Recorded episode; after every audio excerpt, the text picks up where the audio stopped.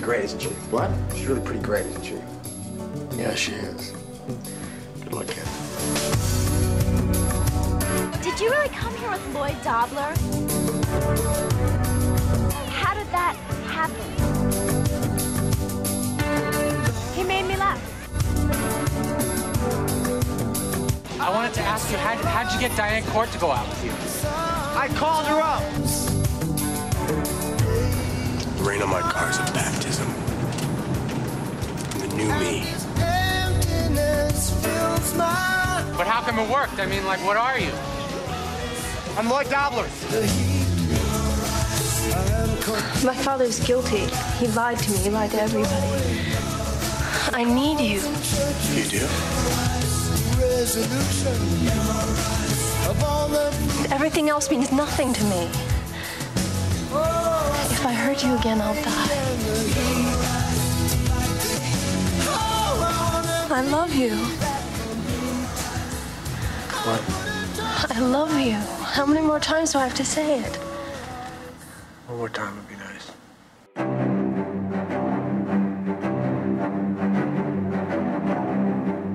Hey everybody, welcome. My name is Matt, and I'm here with Andrew. Today we're going to be talking about Say Anything, the movie that made Cusack a true star, Lloyd and Diane's perfect coupling, and yes, that iconic boombox scene. So grab your popcorn and Reese's Pieces, and let's break it down on the Post-Credit Podcast.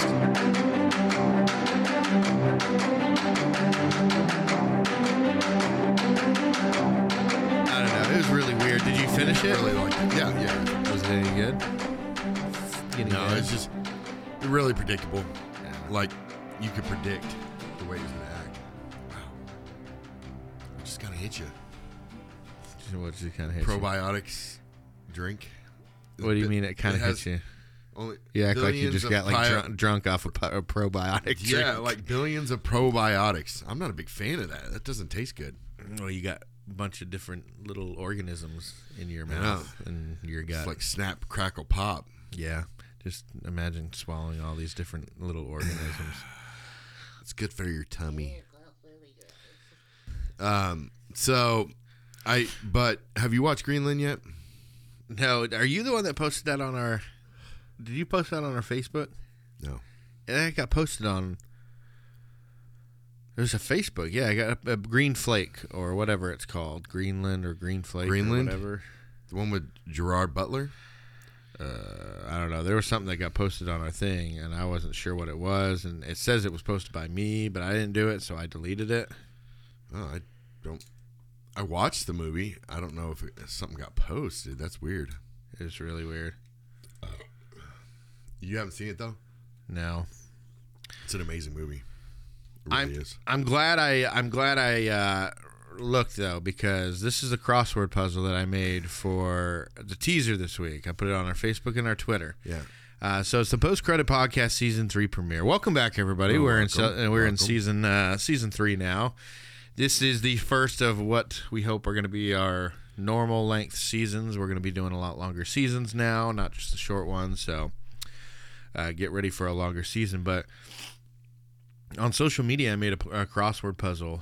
Um, and we're going to go over questions and answers right now. But this is this is to um, to guess. It gives you clues to guess what uh, movie we're doing. Okay. So one down, two, three, four, five, six, seven, eight, nine. Nine letters, one down, two matching entities in Ghostbusters. The gatekeeper and the... The... The the key Keymaster. There you go. So one down is Keymaster, right? Yeah. Lloyd Dobler's uh, role when they went to the party. Yeah, you had to be yeah. Keymaster, mm-hmm. right? All mm-hmm. right. So two down. Uh, it's one, two, three, five, five letters. The base of justice, also base of organized play. See, I had to word these the way they do crossword clues because it's real vague when they do those. When you okay. have two different, you can have two different meanings for the same word. The base of justice. So it's the same word, but it has two different meanings. These are the two different meanings. One is the base of justice, and another also is the base of organized play, like maybe the floor of organized play or an organized. I have sport. no clue. What's Diane's last name? Oh, Court. There you go.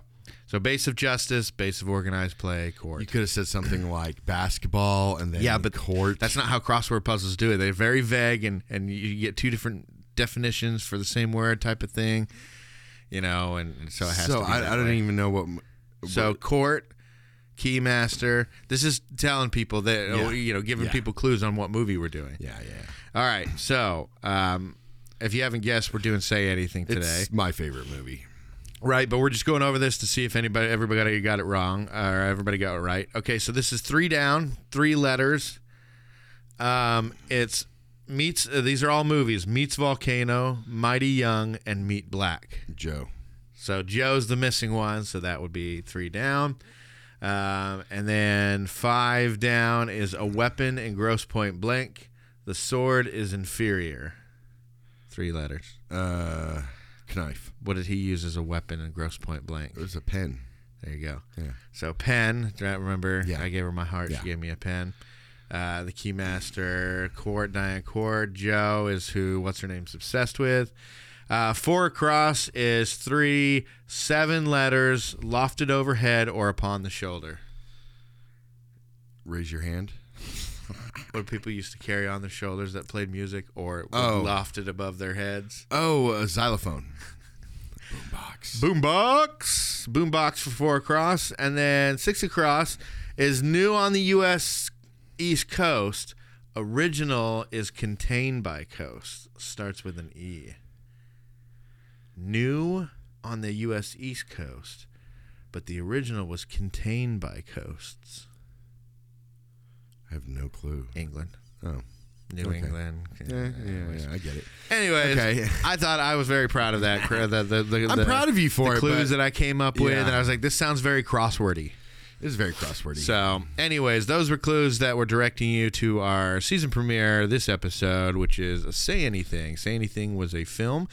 Uh, it came out in nineteen eighty-nine. It was directed by Cameron Crowe. It was written by Cameron Crowe. Yeah. And it stars John Cusack.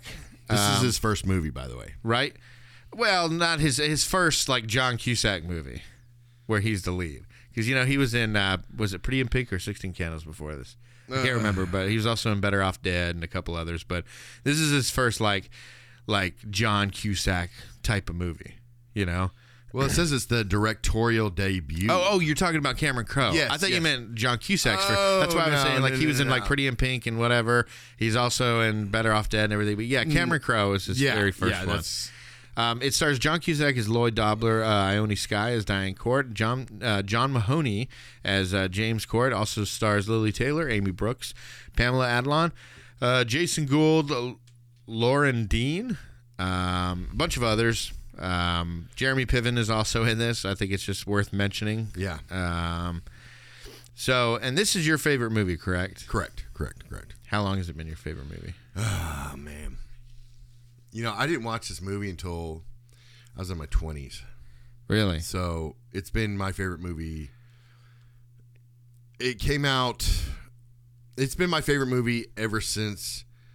Because, like, before it was Walk the Line. I love that I was going to ask you what it was before this, then. It was Walk the Line. And uh, when I f- then when I watched this movie, I was just like, okay, this is my new favorite movie. Wait, Walk the Line. What what year was that? That was like two thousand ten or something like something that, Something right? like that, yeah. So what was your favorite movie before that? Mm. Probably going back to, like, Varsity Blues. N- and Ninja Turtles, like that, probably. Yeah. I was t- I went to go uh, to see Walk the Line, and I was... typing in uh, Diane Court. I got Say Anything on the brain. On the brain. Um, Walk the Line, two thousand five is when that came okay. out. So, so since around there. Yeah. So since around there. That's okay. All right. Well. Yeah. Um, I, I really like this movie. This this comes out at the, the tail end of the nineties or the eighties, nineteen eighty-nine, yep. Yep. and it f- it had a feeling of wrapping up the eighties. To it, to me, it did. Yeah, um, like especially when he uh, he packed up all at the end, and you know he's going with her to England and everything, and he turns up the music before and just like leaves his room, you know, leaves his sister there. Um, I don't know, it just had a, a wrapping up of the eighties type of movies, you know, yeah. going into the nineties from there. That's what it felt like to me. Very, uh, I, I, I, you know, and I said this before to you, you know, I, I felt like this movie. Touched extremely closely to being a rom-com.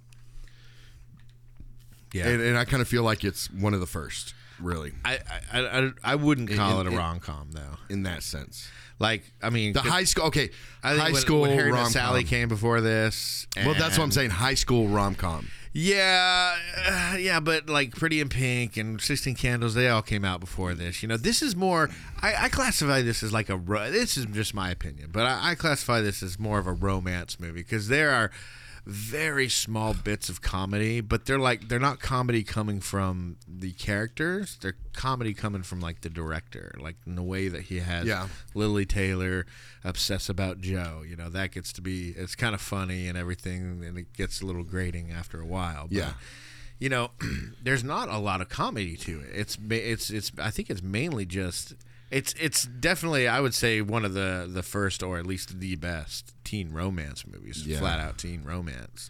Well, it's weird because you know you see a, a character like um, Joan Cusack, right, in the movie, who didn't take a credit for this movie, right. by the way. But you know you're used to seeing her doing some outlandish, just crazy comedy type roles. Like everything she does, that she she always brings the comedy. I feel like, except for in this movie, like. She was very straight-laced she, and normal. Yeah, yeah, straight-laced and normal. And it's really weird seeing Joan Cusack act that way. Yeah, you almost want to say it was overly normal, but it really wasn't. It was just yeah. normal. She was acting normal, but because she's so eccentric and a yeah. lot of the things that she does and yeah. just so out there. That whole family is. Yeah. That whole family Yeah, is. yeah. But, I mean, like, she, like John Cusack's tame a lot of the time. He yeah. It's like his little outburst of explosion or whatever. Unless unless you watch uh, um, uh, Hot Tub Time Machine. Which I haven't. Which which he We've is extremely not tame in that movie. He's he's he's like Joan. He's, crazy Cu- he's like John Cusack times a thousand. Really? Because I thought he was more mellow in that. Uh, I thought uh, no I thought he was more mellow in that movie. Um, when he gets the suitcase full of drugs, um, it, it just yeah, I've never seen. This oh movie. man, it's it's he has a suitcase full of drugs that he always carried with him. So they went back to the past, and he knew exactly where this suitcase full of drugs were. Oh, jeez. All right. I, I might have to watch this, yeah, but, this this summer. But, like, it was just weird seeing Joan Cusack, you know, I mean, because we, we did a podcast with her uh, with a movie that she did with toys. And she was in Grosse Pointe Blank. And, and Grosse Pointe Blank. And, and, and, I think she's been, like, the most reoccurring person on the show. Yeah. Right? Well, I mean, j- she's just so not straight-laced, not not such a... I mean, just even her facial features and, and, and the way that she moves her face and stuff like that, you know, it's just comedic timing, you know, it's perfect with her, you know. I mean, I, I it, you get to that point where you're like, okay, who's the better actor between the two in in reality? You know what I mean? Like, yeah. I, I John Cusack's my favorite actor. I, I, I agree with him in acting. I think he's a great actor. I mean, he's a phenomenal actor. Right. But, um, you know, his his sister is just up there, too. You know, she's just that good. You know, yeah. she she fits each role that she plays very well, even if it's a minor role, you know. Yeah, I you know, like you said, you know, it's, it's just it's it's one of those things where you, you we've seen Joan Cusack do so many things, and says you know her little outbursts and stuff like you know like I'm fine, I'm, I'm fine. fine, yeah. And then in, in Grosse Pointe Blank, where you know she's like woo, and she's like uh-huh. trashing the place yeah. with a hammer, and then she gets on the phone and she's like gets all serious and like gets all yeah, mad, like cut, almost the funniest part of the whole movie is her, you know. Yeah, no, we I think we discussed think that. We it was like that, it was yeah. it's a rom com, but the funniest part of that movie is Joan Cusack yes. followed by Dan Absolutely. Aykroyd. Absolutely. Yeah, so um, this movie is slightly different. Uh, it has a uh, has more of a charming human quality to it. It's more realistic, I felt. Yeah. And that's why I enjoyed it so much. Um, so what what are your favorite parts of the, about this movie? Um, what, what makes it your favorite movie? The it starts about halfway through when when Well, no, actually more so at the beginning, you know, right after they get back to the party when, you know, he's talking to her and she's getting out of the car and they, you know, you think they're going to kiss and then they end up hugging. And oh, then, when they get back from the party? Yes, yes. And, and where um, it, it uh, he, she goes inside, talks to her father. She and, hugs him real awkwardly. Yeah, yeah, she does. And love, so does he, though. So does the, he. It's I all natural. It, I have it in my notes. Uh, the way she hugged him after the date and the way his friends say that they... would like uh, Lloyd if they were Diane. Those are my favorite parts. Yeah, but yeah. The way yeah. she hugged him, like real awkwardly. But but when, when he goes in there and, and or she goes in there and talks to her father and said, "Oh, I think I messed up. You know, I I, I didn't react to him very much, you know, the, the proper way. And then he says, really? And then he looks out the window and uh, John Cusack's bowing out there. Yeah. That's my favorite scene. That's right. Because I couldn't remember if she was upset about the way she responded to that. Yeah, because, I mean, the way he did it, you know, he he did that that whole bowing and everything else like that. And then, you know, her smile at, uh, at that scene was just, it, that's my favorite part of the movie. Yeah. Um. So this movie is about uh, a couple different things, actually. You know, I like movies. Uh, sometimes I like movies without, if it's done right, I like movies without a main character. So, you know, a, a, and what I mean by that is, like, oftentimes it isn't until the end that you figure out who the main character is. Yeah. So you yeah. have, like, a couple different people. Mm-hmm. And in this movie, you have, like, you know, three main ones. You know, you have Lloyd, you have the dad, and you have Diane and everything. And they it's like Can't Hardly Wait. You know, that's what I said before, I think. Yeah. Know. Yeah. I mean, like, I think some people can glean maybe uh, certain main characters from that. Yeah. Like Seth Green. Yeah. You know, and, and same thing with this one. It's like, you know, some people may say, well, it's Lloyd's movie. And other people yeah. say, well, it's Diane's movie. Yeah. And other people might say, well, it's one of theirs movies, but, you know, the dad has got a huge part in it, too, you know? Yeah. So I like I like movies that play out like that uh, because it spends a lot of time giving uh, everybody else besides the main character yeah. that background, that setup, that, you know, uh, stuff to make you care about what's going mm-hmm. on with their story. So that's really cool. I mean, a lot of movies, you know, it's a it's a juggling act trying to balance, you know, how much time you spend with each character to make sure that you care about them and everything. Yeah. And uh, I think this it, it can be done bad. But it can be done well as well. Like, you know, Paul Thomas Anderson, you know, he has a lot of, you know, different main characters, like mm-hmm. in Magnolia or yeah. whatever. Well, um, that's kind of like with, with, with when, you know, Cameron Crowe, when he did uh, Almost Famous, too. You know, it was kind of like not really surround. I mean, it was surrounded around, you know, the, the kid who was a writer.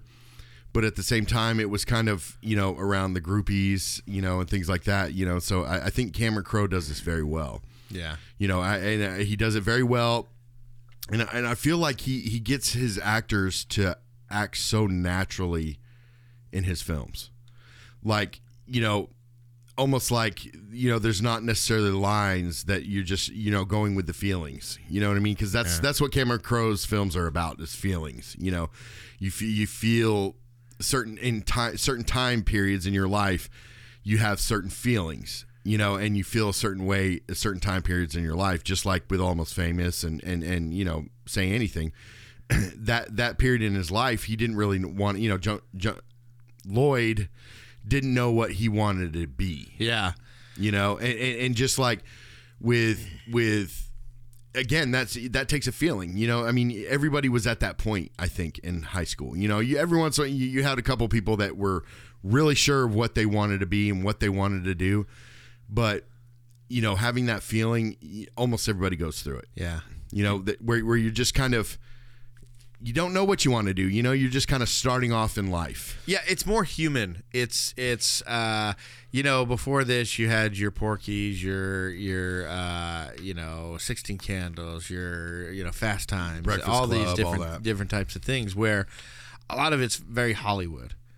Whereas I feel like Cameron Crowe, Crowe's are more human, you know. Yeah. He he uses takes where there's like mistakes in it, or they fumble over words, like the hugging scene or something like yeah. that. Whereas Hollywood would usually take those out because it's not a perfect scene; yeah. it's not exactly how the director wanted it to go.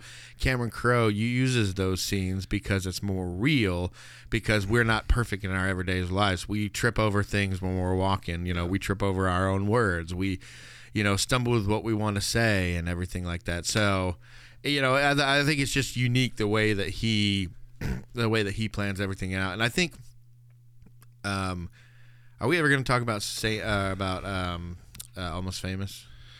Uh, I don't know. Maybe. I mean, I don't know. Probably not. I don't know. I mean, maybe. I think that would probably be the better time to talk about Cameron Crowe. Yeah. Because, you know, if anybody knows about uh, Cameron Crowe, that Almost Famous movie is kind of a semi-autobiographical yeah. account of his days when uh, wrote for he Rolling wrote for Stones. Rolling Stone when he yeah. was fifteen.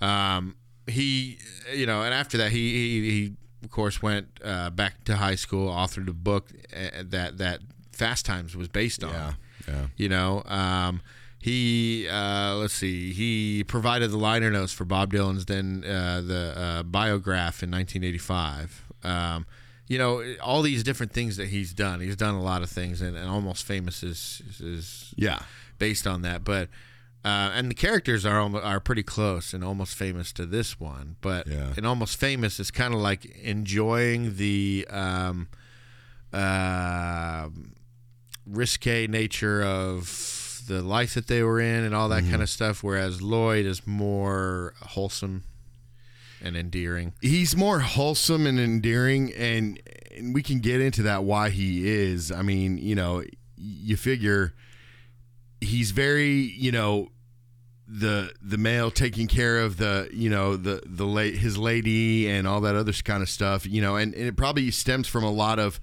him being raised by his sister and, you know, having only girlfriends. That's what I you was know. Yeah. And and I, I think that drives him to be kind of the person that he is, yeah. you know, and I, I feel like, you know, he, he doesn't really talk about his parents. I mean, he kind of makes a joke at the beginning of it about, you know, them supposed to be at his graduation and they, they send their love kind of situation where from Germany because his dad's in the army or something. And yeah, but they're not they're not like pissed about it. They're not no, traumatized no. by it. They're just well, like, yeah, he, mom and dad are over there and everything. But, you know, they're moving on with their lives, I think. But he does apologize to his sister, you know, about about having a, you know, uh, he's like, I'll go, you know, if if you don't want me to, you know. I'm sorry that you have to raise me and all this other stuff at the be- you know near the beginning. Yeah, saying that. Something like that. Yeah, yeah. It, but I mean, I think you know it, it, it. doesn't make a huge deal about the parents being gone. There, you know, he's with his sister who's an adult and has a kid yeah. and all this kind of stuff. So, and did you see at the beginning of the scene or the beginning of the movie where where um, she's talking to him and. Uh, and and she's straight up telling him, saying, "Hey, look, you know, uh, I need you to be his uncle, not his friend." You yeah. know, and, and, and if you think about it, and that that's when he, he says, you know, I'm not I'm not Tim, you know, I, I'm not T I M. I, I can't, you know, I'm I'm not the one that's doing this to you. I'm not the one that's making you feel this way, you know, that kind of thing. And, and you know, he's, you know, that's kind of like the uncle's job in a way. You know what I mean? Like, like I expect you, you know, yeah, to, to be uh, the adult around my kids, but right. at the same time, you know, it's it's the fun uncle or, you know, whatever. You know what I mean? And, and so... She just seriously, you know, there was that backstory there that we didn't really get anything into. Not that it would have been interesting if we did, really, but Joan Cusack's backstory about, you know, why she's a single mother, you know, raising her, basically her brother and her son at the same time. Yeah.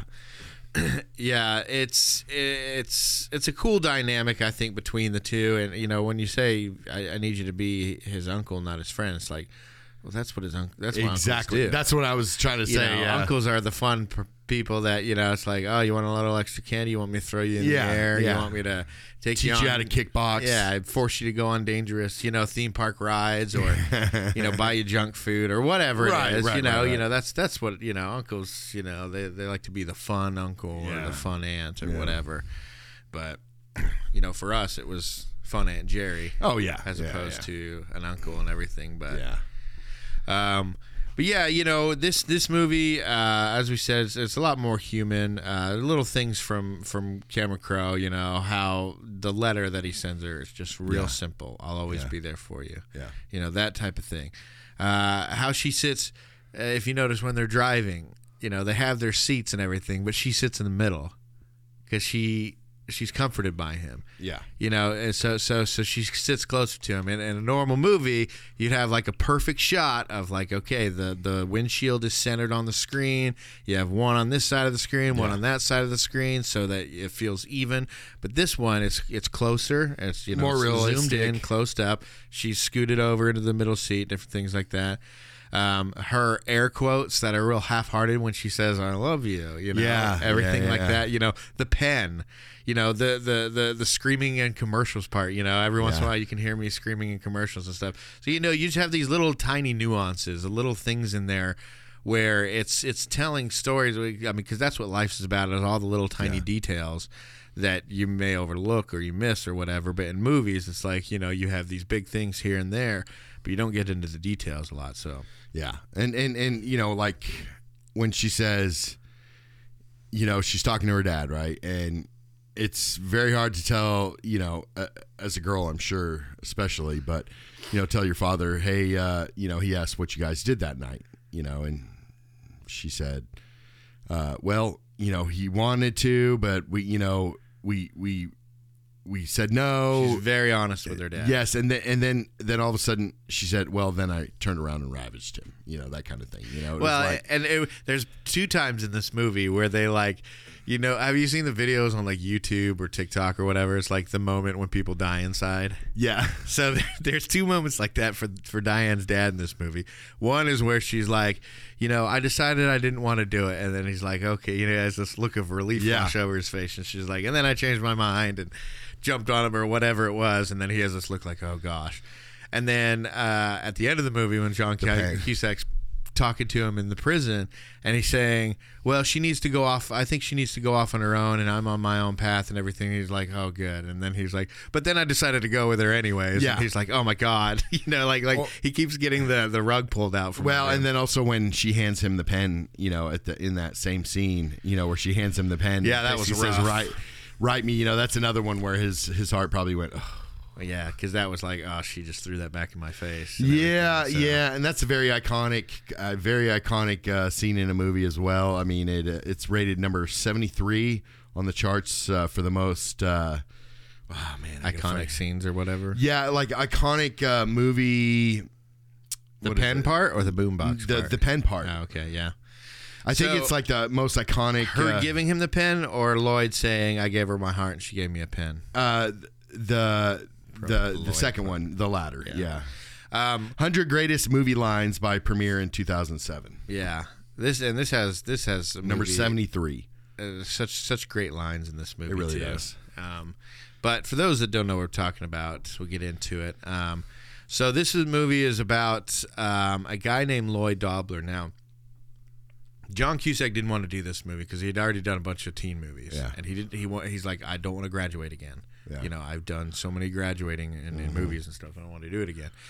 But Cameron Crowe and John Mahoney convinced him to look at the script. And Cameron Crowe's like, and I don't know if Cameron Crowe would ever do this with any other actor. Maybe that's just because he was first starting out. But he's like, we can talk over like the script, you know, change some things and all yeah. that kind of stuff.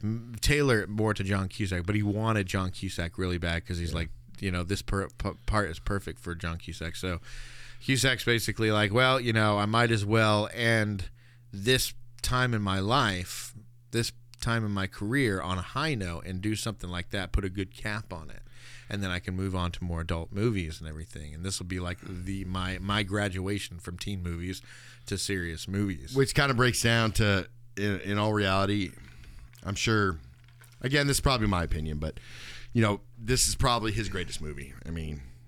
And that's just I know my it's opinion. Your favorite, yeah. Yeah, it's my favorite movie, but it's also I, I feel like it was his, you know, it's what everybody knows him from, you know, not anybody born in probably the last thirty years, say, but people our know, age, they they definitely know. It's mostly involve robots and aging silent movies. That was weird. what, what did you ask Siri? I have no clue. Something about robots and silent movies. That's very strange. We should make a silent movie, uh, a robot silent movie. That would be weird. I'm sure they have done that, though. Yeah, I'm sure. Um, so basically, uh, uh, John Cusack plays a guy named Lloyd Dobler. Now, Lloyd Dobler's been in love with um, Diane Court, played by Ione, Ione Skye, for how long?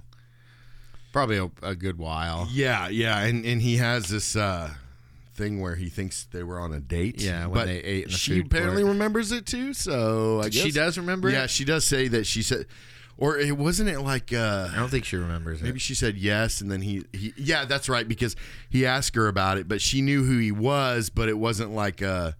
Well, she had to... When she hung up with him, she had to look yeah, up the yearbook to see who right, he was. That's right. But I mean, I like... Think they, she remembers it, maybe. Yeah, she ate at a food court, and he was probably there stalking her, and... Uh, yeah, yeah. And so he went and got food and purposely ate at a table right across from her so he could pretend like they were eating together. Do you think he meant... So, yeah, borders on creepy a little and, bit. And, you know, I think I think it was like, okay, they're they're both about to graduate and things like that, and, you know, she could be going off to anywhere. And, and they did find out that, you know, she was in the paper, you know, because they brought it up. But, um, you know, he was trying to make his last stand, you know, and, yeah. and, and uh, he just figured, what better time than now, you know? Yeah.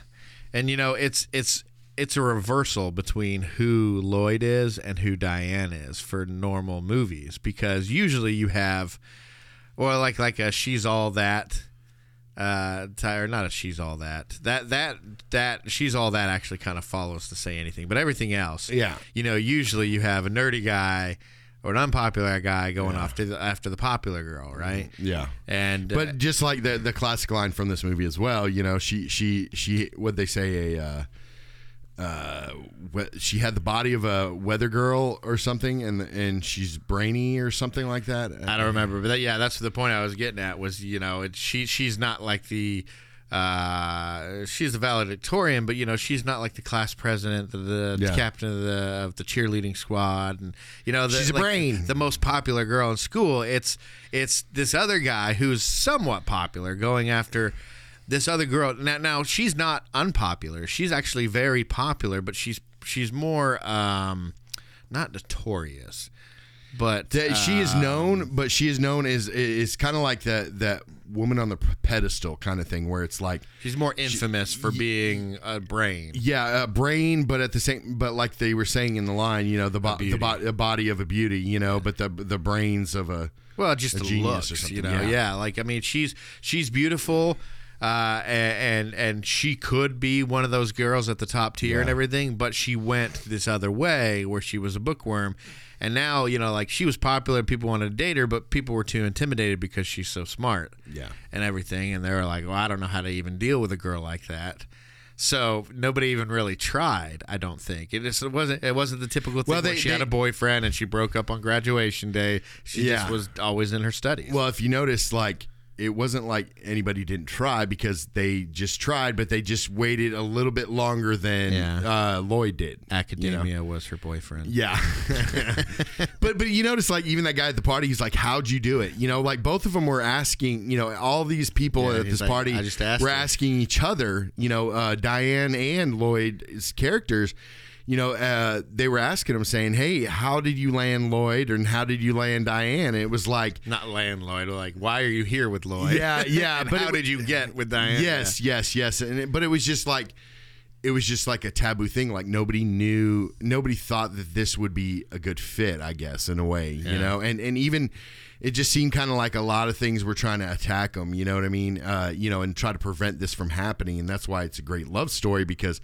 You know, no matter what uh, anybody tried, you know, even each other were trying to sabotage it. You know, it, neither, you know, they still ended up together, basically. Well, and the difference between this and the others, you know, is it's, it's, what do they say? At the end, it's, um, uh, what are the things that they're saying? Uh, oh, Um, nobody thinks it'll work. You know, nobody thinks we'll work. Nobody thinks that we're gonna make it. Blah blah mm-hmm. blah blah blah.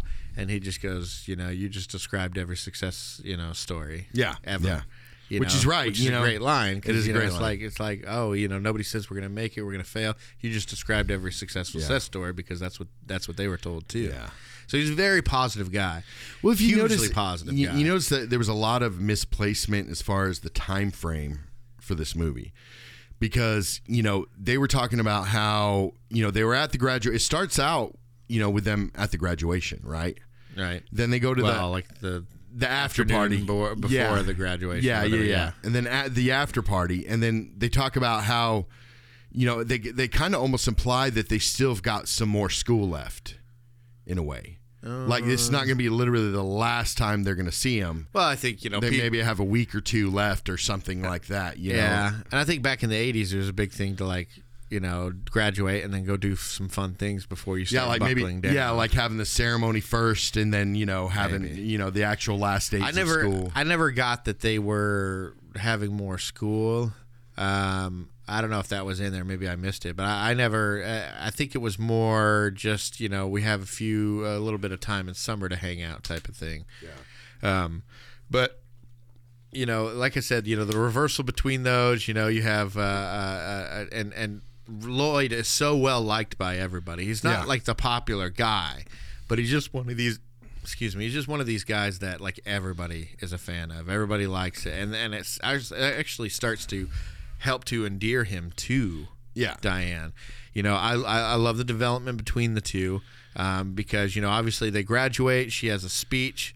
She kind of flubs a, a, th- a line that she thought was going to be hilarious and that her dad told her it's was the only hilarious. One that was laughing. And, uh, you know, it was just kind of like, oh, that's a great line. And she drops the line. So she's very sheltered. She's very much only knows the world that her dad has created for her. Yeah. So as you begin to see, he's a very loving dad, you see at the beginning. But it, it's gotten to the point now where it's kind of, um, it's almost like, you know, he's uh, built a world, a little bubble around her.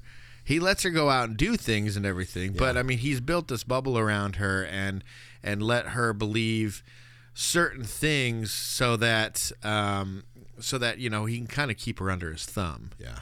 So well, and she's it's the very same naive. Way. It's but they're they're both kind of naive in a way, you know, because he's naive in the sense that he thinks he will always get away, and he he saved that money for her. He says, you know, so he's naive thinking he's that naive he's going to get away with, with what he's with trying, what to, get he's trying to get away with. Yeah.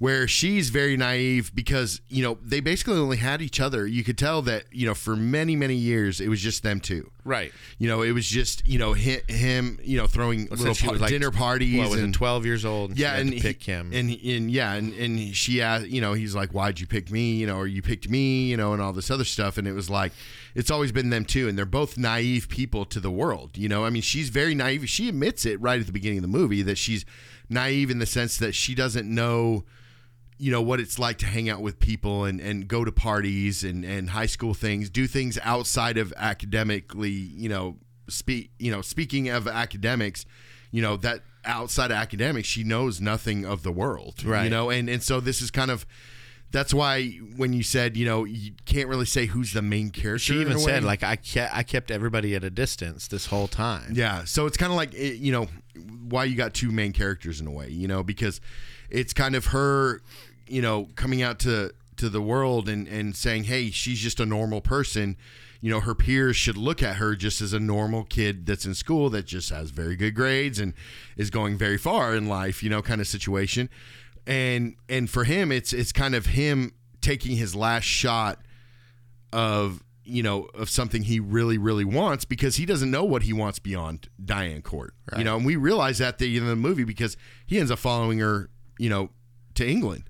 Because he doesn't know what he wants for himself, but he does know he wants Diane Court. And so that's really his driving force. You know, he, he knows that he doesn't know what he wants to do with his life, but he does know that he wants to be with Diane Court, where her, she knew exactly what she wanted, but she didn't, she, she, she thought, I think she thought she knew exactly what she wanted.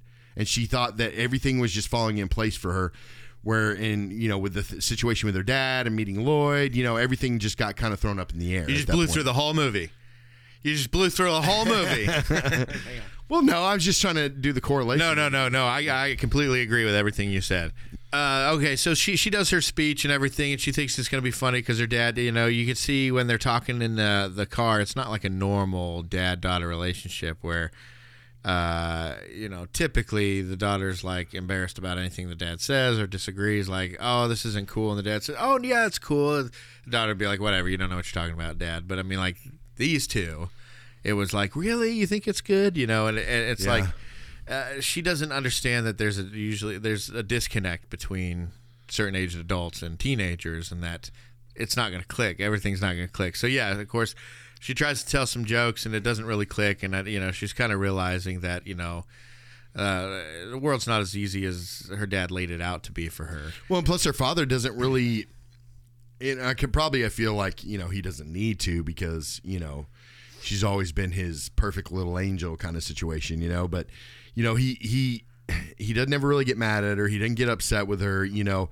I, I'm sorry, but and she it might, doesn't if, argue with him. Yeah, and exactly. So there's no conflict there, right? You know, and which you would no have conflict. with any teenager. Oh, any teenager. You know, especially, you know, a single father. Yeah, but you know, ra- this shows a how basically girl. Yeah, this shows how basically like sheltered he's made it for her to where she lives in this bubble that like she she doesn't live in this real world, and everything that she experiences with Lloyd here from here on out is like this brand new thing. Yeah. So, you know, she has this. She's waiting to hear about the scholarship for uh, for this program in England that she wants to do. Um, Uh, it never really, I don't think it really says what no. she'd be majoring in or anything like that, but it's just like this huge opportunity to go and join this thing in England and make a good career and make lots of money. Um, yeah. And, and, you know, with, with, again, with the father, you know, he, he just doesn't, no matter what she does. I'm sorry, if my daughter came home at like six o'clock in the morning or seven o'clock in the morning, uh, I'd probably flip out. Not yeah, but lie. That being said, they're graduated. They're probably eighteen by now, so it might be like a different thing. Like my we, house, my rules. I know, but we it, it's it's just a different thing. Like back then, it was probably a little bit of a different time as well because it's back in the eighties and everything. Yeah. But um, it, it, I think it's one of those. You know, he, he's so assured on how he has her locked down. Okay. That he okay. doesn't think that. that there's any that there's any going to be any problems with her, because even when she does come home, he's not really fazed by it. I think he only gets yeah. upset one time, and that's towards the end. But I think that's more because he's dealing with his legal issues, and they've started mounting up now, and he's stressed about that and everything. But he, he, he tells everybody. He tells his sister, who's a little bit more encouraging than his friends. He tells yeah. Lloyd tells his three girlfriends, and uh, you, we don't see him having any friends that are guys. You you see one or two people. You see the Keymaster, the original Keymaster dude, played by Eric Stoltz, and you play you see uh, Jeremy Piven's character. But that's really it. You know, you have people that know him, but it seems like his best friends are the girls. Yeah. Well, which, and even though with his best friends, it doesn't seem like they. They're super close to either, in a way. What do you mean? You know, I mean, be, like, yeah, he goes over there and hangs out with them, but it's like, you know, have you know half the movie we're we're seeing those two girls just hang out together.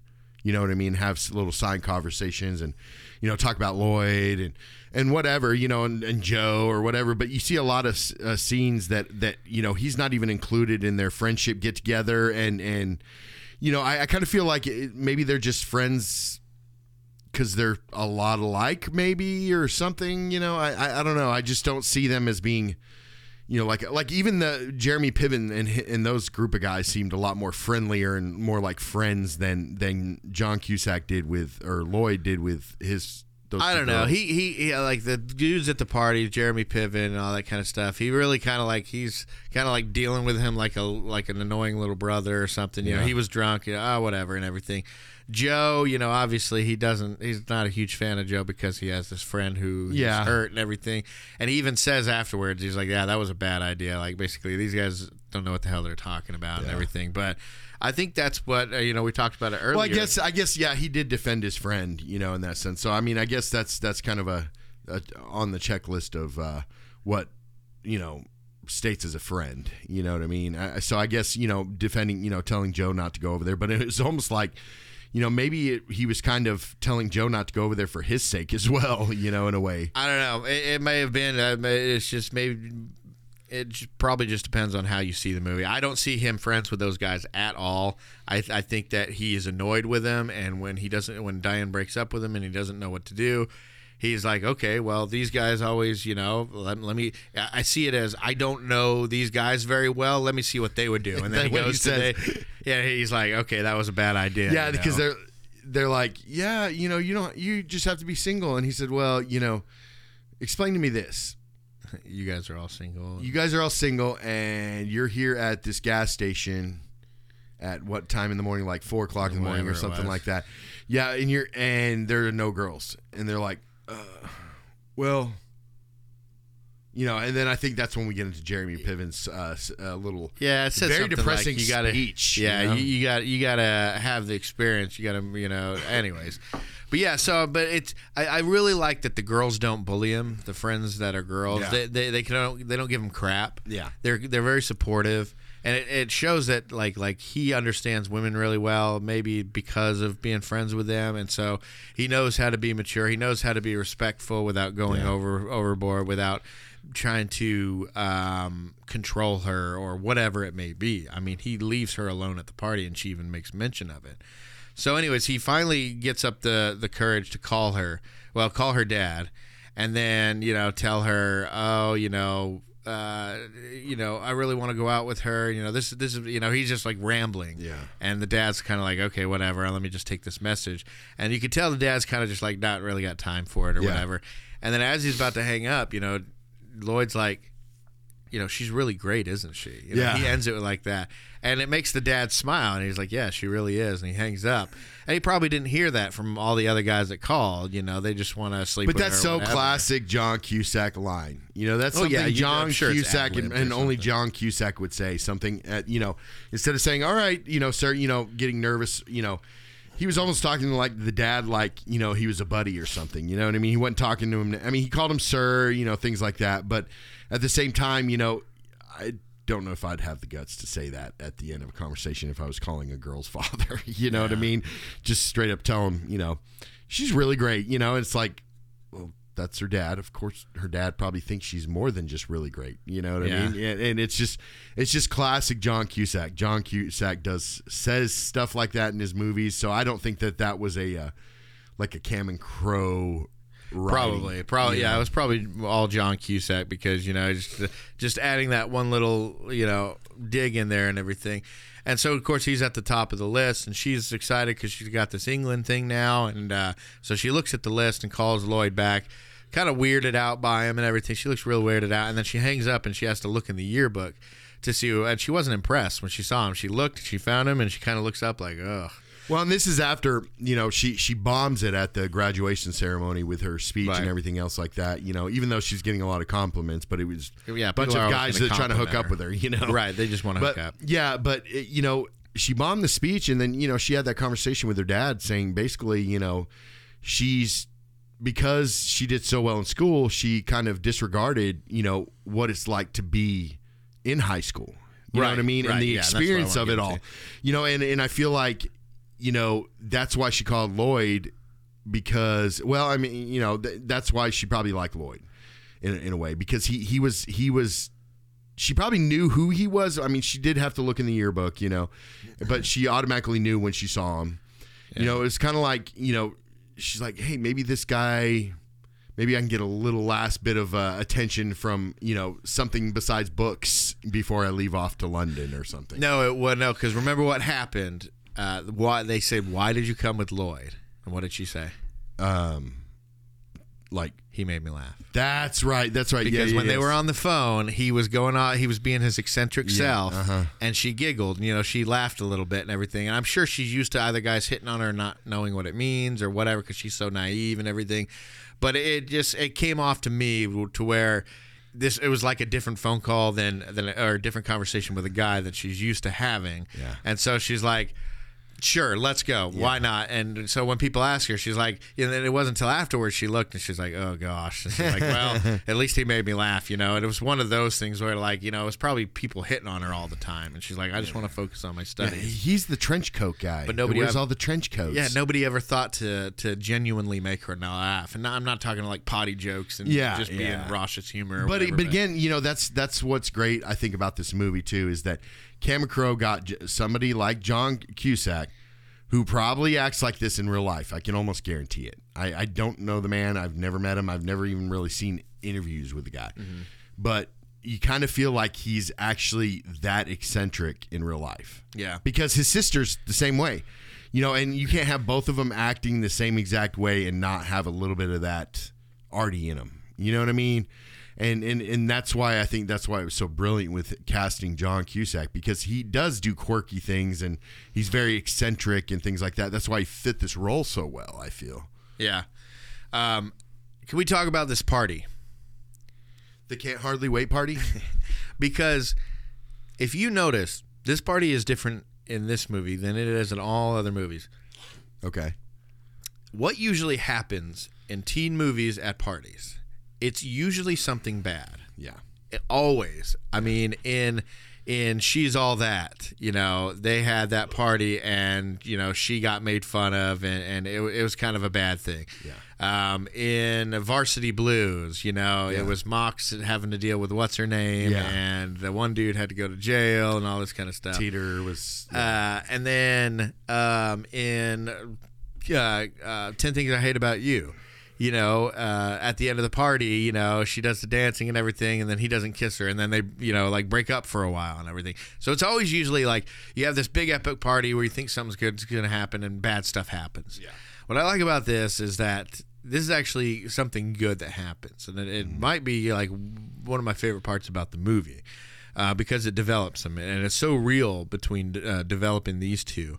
You know, she didn't know who he was. She looked in the yearbook, wasn't impressed, ditched him at the party. You know, eventually she she had some friends come over, and it's like, "You're why are you with, with Lloyd Dobler? Come on, we can find you somebody better than Lloyd yeah. Dobler. Let's go." But along the way, he endears himself to her by being funny, being respectful, not approaching her again until she looked ready. Just kind of watching her from, from a distance. But still watching over, right, as he promised his father he would. I won't let yeah. anything happen to her. And she even mentions, uh, whenever she's talking to Lily Taylor, um, John Cusack's friend who plays Corey, yeah. uh, one's always talking about Joe, you know, she she even mentions, you know, he keeps, check, he keeps checking up on me. You know, he'll be walking her because yeah. he's the Keymaster, so he has to stay sober. Yeah. That's another thing that probably endears him to her because he's responsible like her dad. And everything, um, you know, not like her dad. So what she's saying, yeah, I was about to say what she's saying. She got daddy issues. That's her yeah, big, maybe big maybe not like her dad, but I mean, like she sees that he's responsible, he's kind, he's willing to not go, you know, be this jackass who goes and drinks and everything. He's he's keeping everybody else safe. You know, he's the fact that he's willing to be the ca- uh, key master, stay sober. Uh, and then it seems that, you know, though he's not necessarily popular, he's extremely liked by everyone, and you know, almost as acts. Uh, you know, as someone they all look up to, basically. Yeah. Yeah. So slowly over the night, you know, she's like, you know, she even sees him through the party, and he looks and kind of waves awkwardly, and she kind of rolls her eyes and turns away. It's like, oh gosh. But then, you know, more and more people start talking about it. And, you know, by the end of the party, she's completely at ease with him and just goes along with him. Yeah. You know, she she's, she's you know, they're, oh, we got one more key. Let's go find out who this key belongs yeah. to. When before she was just trying to stay away from him. Now she's like, you know, doing this thing with him. And they take the guy home, and like we said, we we, we talked about how she awkwardly hugged him after that and went in, and she was just like, she didn't expect to uh, get attached to somebody like that, to have those feelings. You know, I, I think that it, excuse me, I think that it leads her to begin to accept that other things that she wouldn't considered might have the same positive effect. And we also we also see in this movie where it's different from a lot of movies too, in the fact that, you know, it's almost like the male character in the movie, the main male, male character, is somehow changed by meeting this person and getting a chance with them. You know what I mean?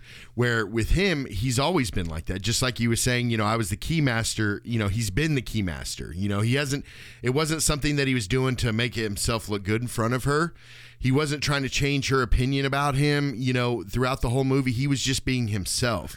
And that's what you don't see in a lot of these type of romance or rom-coms, let's say, you know, these high school type dramas, is that it's always like, you know, these these main male characters have this revelation that changes something about them, and, and maybe the obsession about that other person. But with, with him, he was always like this. You know, yeah, I think he's always been that guy, but he, like, being with her makes him try. Yeah, in life in general, yeah. or whatever but, but it is. Not really, though, if you think about it, because even when her father, you know, if you're trying to impress uh, somebody, a girl's father, right? But no, but I mean that, that doesn't break his honesty. Like, no, no. Obviously, he's always going to be honest. So when his when she right. asks him, he's going to be like, "I'm going to be completely honest with you. Yeah. I don't know." Right, and right. everything. So I think he's honest. So he's going to be completely honest whenever he's asked about that. But he's still trying. He still wants to do well with her father when he picks her up. I just want you to know, sir, uh, blah, blah, blah, blah. You know, I'm a kickboxer, so she's going to be safe in my hands. I won't yeah. let anything happen to her. You know, he's really trying and everything. Where usually he's just kind of and he's like, it's a new sport, you know, because the guy yeah. was like, kickboxing. What yeah, he's that? Like, it's officially been uh, recognized. You put gloves by, on your feet, you know. What was it recognized by? I can't remember. Uh, but, but, but, but I didn't realize that kickboxing, like in America, I'm sure, but hadn't been around that long. Like, you know, since the eighties or whatever, because he was saying it's a new sport, it's a new thing. It's probably, you know, why Jean-Claude Van Damme's movie kicked, uh, took off so fast, because people are like, whoa, what is this kicking yeah, stuff? Yeah, but he is actually a kickboxer, you know. Yeah. And, and that, and but I, I just think with with Lloyd, you know, if if I'm trying to impress a girl, I'm I'm gonna I'm not saying lie about it, but I'm gonna come up with a better excuse of, no, I have no plans for my life. Yeah, but that's not Lloyd. You know, Lloyd's just like, he's gonna be. He, I think he sees, he sees something special in his honesty, to where like he thinks that it'll impress her dad to be upfront and honest with him. Yeah. Um, and obviously it doesn't, because, you know, his, his, her dad is just like, you know, that doesn't make any sense or whatever. But in Lloyd's mind, it's like, you know, as long as I'm an honest person and I, you know, I'm a stand-up guy, this guy should like me for his daughter. And and it's, yeah, it's a double-edged sword with him too, because he, he might not know what he wants to be in life, but he knows who he is yeah. in life. And that's, that's with her problem. She knows what she wants to do with, uh, with her life, but she doesn't know who she is. That's a good, that's a good juxtaposition. I didn't even think about that. So he knows what he wants to be. He just doesn't know what he wants to do. She knows what she wants to do, but she doesn't know who she wants to be. Yes, correct, correct, yeah. correct. Yeah, so that, he, that's, he, that's he's the, very yeah. confident. He's She's got the focus academically in life uh, for a career and knows what she's doing there, but her social skills are crap, and she doesn't know who she wants to be as a person. Yes. Now that she yeah. has to be by herself, whereas he is completely confident in who oh, he yeah. is, what he's doing. This is who I am. I'm not changing. Um, I, you know, this, I, I've grown and matured. The only thing that I, you know, yeah, yeah, that's good. That's, well, I like those and, weaknesses. But, and look how they grew up though. You know, her, her father had been All telling her helicopter dad. Yeah. Her father had been telling her who she should be her entire life. He didn't have parents to well, sit there and tell him who he should be yeah, as a person. Yeah, they were in the military, so yeah. they're always away. They're yeah. in the army or whatever. They're and his always sister away. Really is just kind of letting, letting him basically live in her house, really yeah. not having any so kind of discipline. So it's that fine line between letting your kids be who they be, but then also trying to give them direction. And we call that nature versus nurture. Yeah, and, and the fine line of parenting and yes. all that kind of stuff. But, yep. I mean, it's it's very obvious thing where it's it with with her, you know, she knows she has, she's pro- probably her and her father got together when she was eleven years old and mapped out her, her uh, academic career and life, right? But her father, being a father of a daughter, and, and I I have plenty of uh, experience with this, right. and and we'll have continue to have experience with this. But you know, having a father with a daughter, it's hard to teach uh you know your daughter how to be a woman if you're not a woman.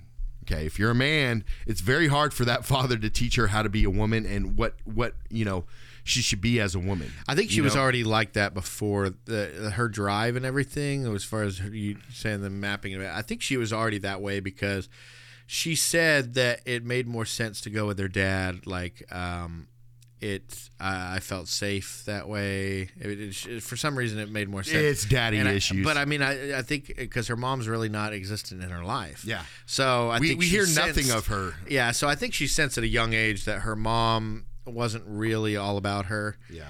And her dad was completely about her yeah. to the point where he's going to embezzle money to make yeah. sure she has a good future and all that. What I wanted to say is that by the end of the party, she's completely at ease and just goes along with him. This leads her to begin to accept that other things that she wouldn't have considered might have the same positive effect, because she didn't consider, you know, anybody like Lloyd Dobler, you know, boys in general. Yeah.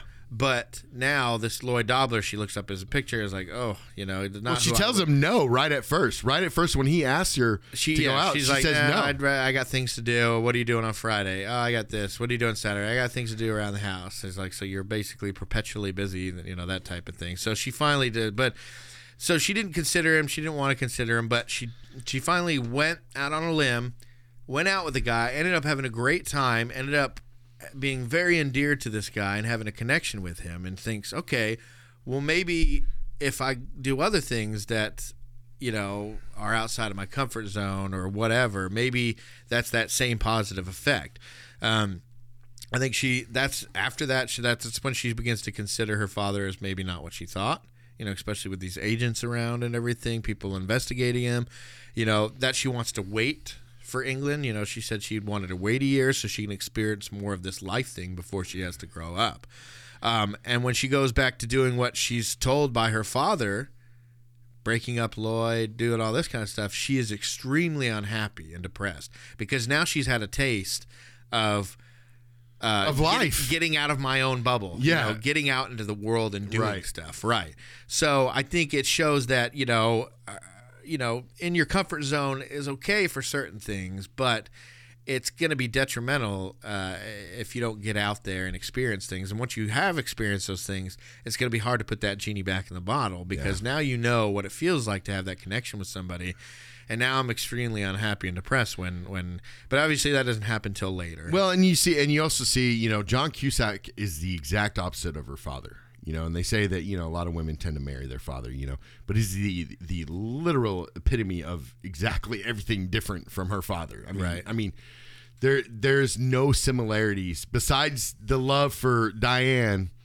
There's no similarities between the two, yeah. because he he keeps nothing but secrets. Yeah. Her father does, where Lloyd has no secrets. He lets he he tells everybody and anybody that'll listen his whole life story, if they, you know, if he could, right, you know, so it's, it's that whole thing with the secrets, you know, and that's why I think, you know, I feel like she was more heartbroken about that, the fact that he lied to her, not what he was doing so much, you know, because in, in a way she probably thought like, okay, well, he's doing it for a reason, you know, he's doing it to take care of me, you know, and that's what she wants ultimately, yeah. you know, she wants somebody to take care of her, it, not, not, you know, intellectually, or she wants somebody that they can take care of each other. Yes, yeah, right. yeah, and and and where with him, he lied to her, you know, his own daughter, and I think that was his his biggest wrong in her yeah, mind. That's a good, it's a good, uh, good way to see it, because you know, you typically you hear, you know, women, you know, will eventually go for somebody that reminds them of their dad. Yeah. Men go yeah. with somebody that reminds them of their mom and yeah. all that kind of stuff. And I, I and went somebody who reminds me of my brother, apparently. And that's true in, in some uh, aspects of this movie.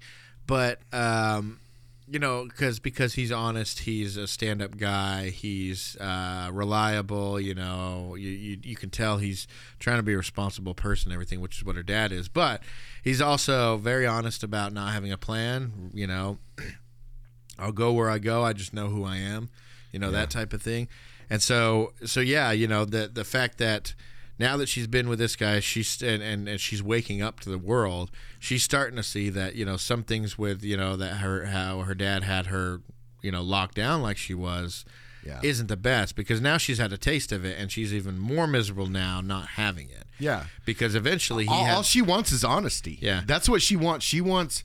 You know, the problem with, with that, though, is all she wants is honesty from everybody around her. But the biggest problem is, is she will not give honesty to everyone else around her. Meaning that, you know, when when he says, I love you, you know, things like that, you know, she, she uh, okay, you know, kind of thing like that. You know, she, she just really wasn't. She wasn't honest with herself at the beginning, in a way. You oh, know? And I think she gets a lot of that Lloyd from her said, father. I love you? Yeah, yeah. Oh, okay. You know, but but like she's not honest with herself, because then, you know, she's just with her father. She's very honest with her father, but her father twists her in, in, in ways that make her not be honest with herself. Like yeah, it's, like it's wanting really... to go to England, you know, wanting to get the scholarship. You know, you, you can tell that he had a lot of input in this. Where to go, you know, and want to go to the best schools, and, you know, oh, you can't go out because you got to deal with this person, you got to do th- with this class, you got to get good grades, you know, whatever. But, you know, she wasn't honest with herself until she met Lloyd, who who is full of honesty, you know. And so so I feel like he was able to draw that honesty out of her and pull her away from being more like her father and being more like herself. Yeah.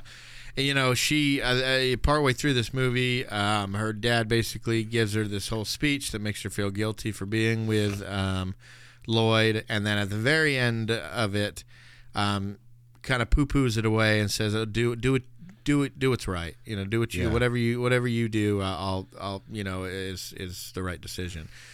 And that's a huge form of manipulation. Yeah. Because you go through this whole spiel of don't do this, don't, you know, blah, blah, blah, blah, blah. But then at the end you say, you know what, and, and you're trying to make the person think, oh, you know, it's okay, do what you want to do. But now you've just convinced them through this whole speech you've had to, you know, drop it. It's very manipulative. Okay, so since we pretty much jumped around quite a bit on this episode. I know, um, it's, it's frustrating but, as hell for we me. We can bring up anything. No, I know. We can bring up anything. Or say anything. I, I'm about to say, say anything. anything. I'm about okay. to say anything. Now, oh God, okay, we've got to talk about the greatest scene, in my opinion, in any movie. I thought we were going to leave that to last. No, because it's not at the well, very, okay, very end. But they haven't broken up yet. Okay. So, okay. so as a, the the dad, the dad's like, you got to do all this. Spoilers? And she, yeah. And she's like, oh. Uh. So anyway, so she finally gets with him. And, um, you know, she got that letter from him. And yeah. it was just a simple note. You know, they had a great night and everything. And he even told his friends what it was. And they're like, that's perfect. I've never gotten a letter like that. And it only says a couple things. It says, you know, if you ever need anything, I'm here for you. Did you feel Love, underwhelmed Lloyd. by the, the this letter in a way? I, not not by what it said, but the fact that, you know, it almost seemed like it was supposed to be an important part of the movie. And then you're like, I thought eh, it was perfect. Okay, whatever. I thought it was perfect because it was very simple, which is, it seems that's what Lloyd is. He's just a simple guy and everything. I, I mean... It, on the surface, at least, you know, yeah. it, it's. But I mean, it, Diane doesn't need a huge thing. You know, she's never been yeah. wooed, and she's yeah. never had poems. People have been too intimidated to talk to her and everything. So this fact that it's just this simple thing, you know, if you ever need anything, I'm here for you. Love, Lloyd, or whatever it said, something close to that. It's it's you know, and even the girls were like, oh my God, I've never gotten a letter like that. Just something simple, because I mean, most guys don't do that. You know, they don't write right, letters. Right, right. But I, I kind of felt like I wanted the letter to be the thing that pulled her back to him, but it didn't. It wasn't. But, well, no, because they were already together at that point. They, right. They, they were they were chilling and everything. But then it was after that. He thought after, it was the letter. He yeah. thought it was the letter that broke him up, but it wasn't. It was it the was conversation her, that she had with her dad. Well, I, I think a lot of it was the conversation she had with her dad, and I felt like the way she felt was she needed she needed Lloyd. She needed him because he was her rock. You well, know? I think she got drunk off of the worldliness that he's bringing to her, the fun that she could have, and not being so stifling in her life and everything. And as her dad was talking to her about that things, it sobered her up to back to where she was set at the beginning of this movie, where it was like, oh my God, I, I got all this other stuff I got to do. And she's like, I have all these responsibilities. I felt like it kind of sobered her up a little bit to that. You know, she was a little love drunk or whatever. Yeah. And now she's a little sobered up now. Like, I can't be doing this. And that, that scene, that might, you know, there's a couple different things that you could say it's your favorite scene, but yeah. uh, you know, you really feel for Lloyd when she's, when he's like, you just broke up with me. Yeah. You know, cause yeah. he's like, wait, did you just break up with me? And they're talking, talking, and everything, and then she says something, and he goes, you just broke up with me. Wait a minute. What did we just decide? We decided... Because I'm worried. Did you just break up with me? No. No. It sounded like you did. No, we decided that we're friends. I mean, I know it's a terrible word. Well, if we're friends, why can't we see each other? I think that we should stop going out on dates. Oh, I feel like a dick. You must think I'm a dick. No, I don't. I yeah, don't. Yeah, you do. Lloyd, we shared the most intimate thing two people can share. You shared it with a dick. No, I didn't. It's because you're dead. No. You talked to Corey?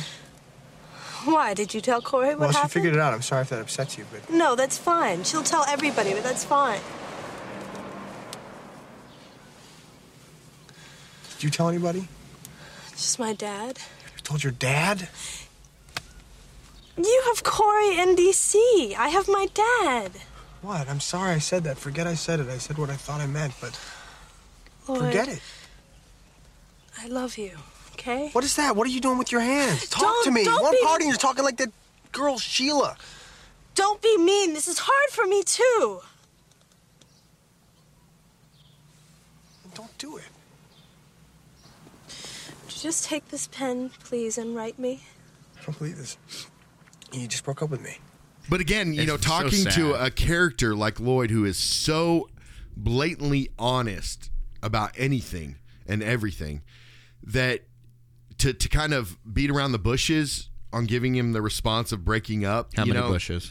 There's quite a few. Okay. But, I mean, the fact that instead of just coming out and saying, hey, you know, I need to... F- I've pulled too far away from, you know, where I want to go in life, not who I want to be. Remember, you know, she, I think in a way, you know, having that conversation with her dad kind of put it more in perspective in who she wanted to be. Yeah. That conversation ha- ha- put it more in, uh, not because, because, you know, at that point she was just like, not even so much pumped about when she was with Lloyd, especially, but she wasn't pumped about going to school, going off to, you know, her dreams that she's had for however many years. She wanted to be with Lloyd, you know, and so so I think when she was with Lloyd, she she got to see who she wanted to be in life.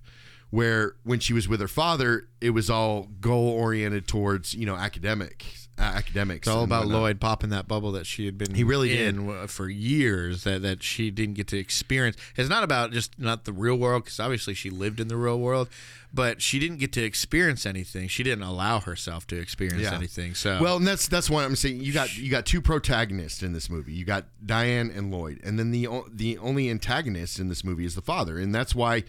You know, these are the three main core characters in the movie. And then obviously you get, he goes and drives out in the rain, and he's, oh, a, man, he's on a phone booth scene. When it's pouring down that rain. That was awesome. And he's talking to his sister, and he says, I gave my heart, and she gave me a pen, because it was a suggestion from her dad saying, you know, give him this pen. So why Tell did, him to why write did, you and everything. Do you think it's because of his eccentricness as an actor that he didn't just shut the phone booth door when it was raining outside? I don't know, because later on he says, rain has baptized my car, you know, or the rain yeah. on my car is a baptism. Yeah. So I think he felt like he needed to, you know, sometimes when you're miserable, you want to feel miserable. You want to listen to sad songs or terrible songs. Everybody gets you wanna, yeah. You want to be out in the rain or whatever it is. You know, I think that that had something to do with it. And obviously there's probably a little bit of Hollywood to it, but Um, it still felt real, you know. And then she's like, you know, why don't you come home? And he's like, oh, I'll be there later and everything. And he starts driving around with his little tape recorder talking to himself. I know he's talking to... Yeah, and I thought that was kind of cool that he, he called his sister. You know, he didn't call one of his friends.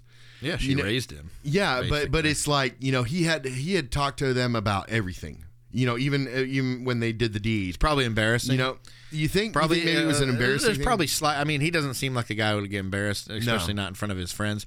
But it's probably not like he's just told everybody he started this romance yeah. with her, and they were together for what, maybe a week or two, and then yeah, that was very up. very vague about what the time period was there. Yeah, I was getting kind of confused there. Yeah, but it could have been the whole summer, or it could have just been a week or something like or that. Or it could it could have been the fact that, you know, they, they were kind they kind of warned him with her, you know, that they're saying that he, she wouldn't be a good fit, so maybe he didn't want to be like getting the hearing hearing the I told you so's. That's but why I called his sister. I was thinking it was longer because of the uh, the dad um, was being investigated, but I think at the beginning of the movie, that's when the investigation was wrapping up and they were about to arrest him, and that's well, when they started coming to his house. Did you notice when he was wearing his uh, his prison uniform, the dad, his hair was like really white. He went to like Frasier status. Yeah, yeah, yeah. Like his ha- hair was extremely light I don't colored. Maybe, maybe it was the sun color. Or something, but you know, that's kind of another thing. I was like, well, has there been some time that's passed here, or you yeah. know, that that little that and that's the only thing that I was kind of confused, and, and it was a little bit of that with Almost Famous too. I noticed with Cameron Crowe, where it's very hard to determine time periods and how long things were taking. Yeah. You know, and, and, and I kind of felt like that in this movie was like that too. And while he's going through that ba- breakup crap, the dad, you know, in a typical movie, you'd see them eventually warm up to the son or the son, yeah. the, the daughter's boyfriend or right, whatever. Right, right, right. It never happens in this movie. Up to the very end, he is defiant in her being with Lloyd. Especially when he kind of, he's pretty much a stand-up dude too. He is. You know? He's a great, you couldn't ask, I mean, obviously everybody wants, you know, their children to be with successful people that'll, you know, help take care of them and all this kind of stuff. But I mean, you know, you, you couldn't ask for really a better person, but he was just so adamant that she needed to do her own thing. Yeah. And maybe that was because of his issues and with his wife and him doing his own thing and all that kind of stuff. Either way, um, he goes to buy that luggage and all his cards get, get declined. It's such a great scene when he goes home and he gets in the bathtub. It just yeah. cuts to a clip of him in the back, back bathtub, and he looks absolutely terrified, and he's te- you know cowering in the bathtub because he knows it's about to yeah. go on. And even though he knows that, after he gets out of the bathtub, he's still he's just he's in misery. He's just waiting for it. I feel like he's just waiting for it to happen. Yeah, he's wait waiting, for the other shoe to drop. For the arrest to come and all that. He's yeah. he knows it's going to happen. He's going to keep denying it, but he knows it's going to happen. And that's when you start to realize, because at the beginning you're like, well, maybe he didn't do anything. You know, he's very confident in that. And, and when he's with talking with the older people there, you could tell he cares about him and everything. So you're like, maybe he didn't do it. And so you, you think that maybe there's a little bit of redemption. I didn't think he did it. I thought maybe it was like some tax fraud. You know, when I first watched the movie, I was yeah. like, oh, maybe maybe he just didn't pay his taxes, you know, here and there. But But the but the reality of the situation was a lot more dire than I thought it was. That I thought it was going to be. You know what I mean? Yeah. Like I, and and what he really did was pretty bad. Really, stealing really bad. From, stealing from all the old people. Yeah, and, and and from their families. Dad, did you do it? Did you take that money? Sweetheart, no. Don't be ridiculous. I swear to God, I need to know the truth. Honey. I swear to God. I swear to God. I found the money.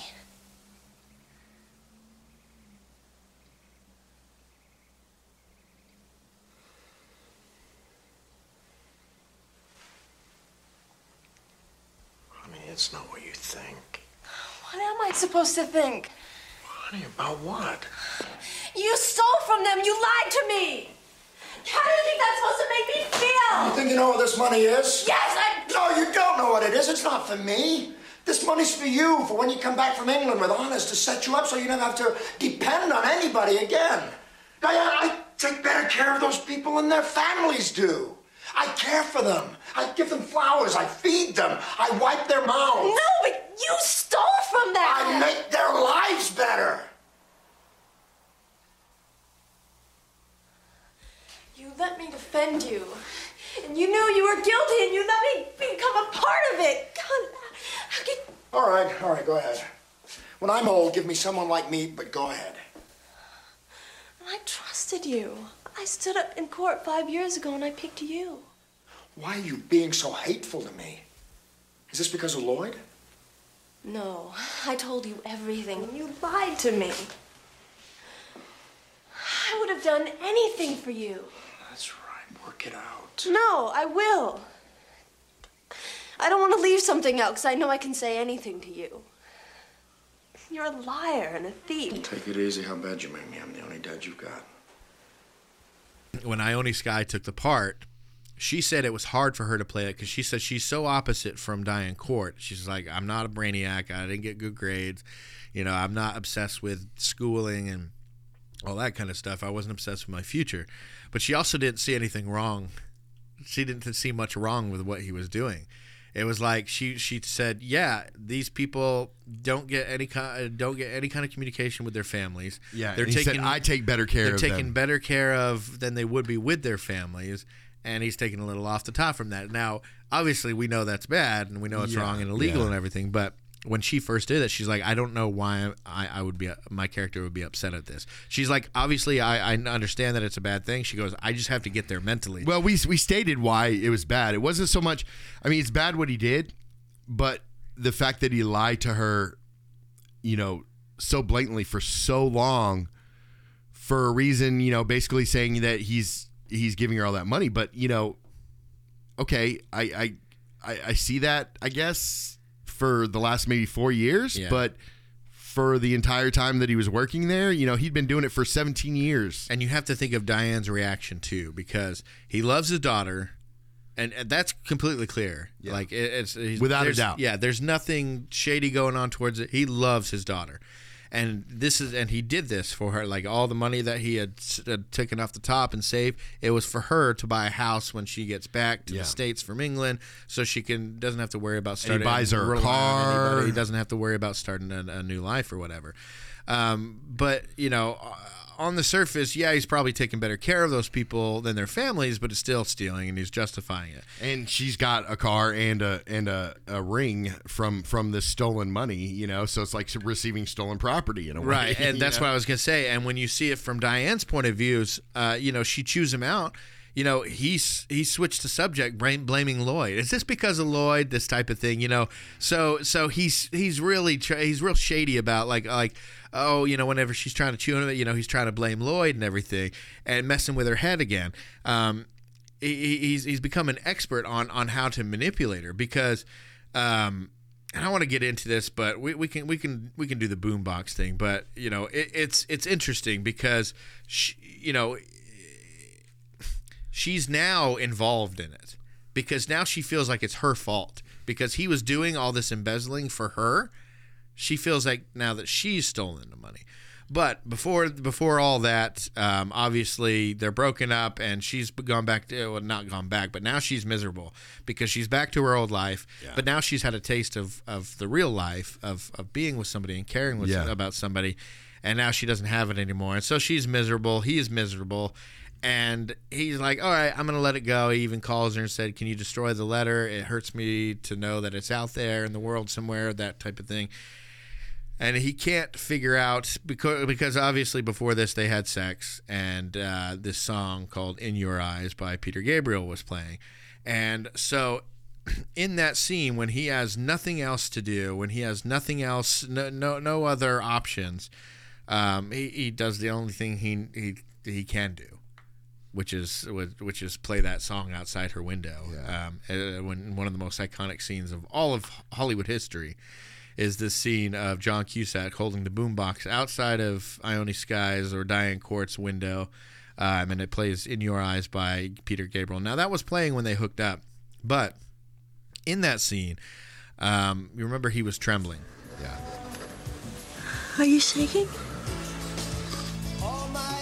No. You're shaking. I don't think so. You're cold. I don't think I am. Then why are you shaking? I don't know. I think I'm happy. Here's some blanket.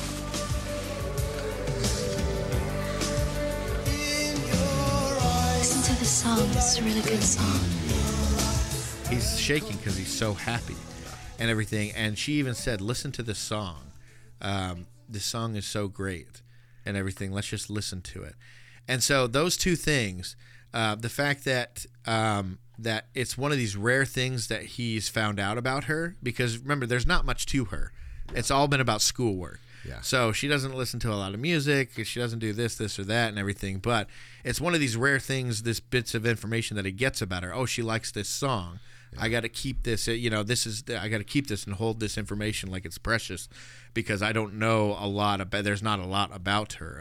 There's yeah. not a lot to her or whatever. Mm-hmm. And so um, that, and the fact that he was so happy during that moment. That, those are the two reasons I think. I think it goes beyond them. It just being the song that was playing when they were having sex, but you know, I, I think that that's that's why he played that that boombox yeah. scene, and and and just to see his determination on his face, and, and you can go into the uh, the background behind that scene, but he uh, that that look in his eyes, it was just it, he was determined, he was he was frustrated. I mean, it showed so many different emotions in just in his face in that scene alone.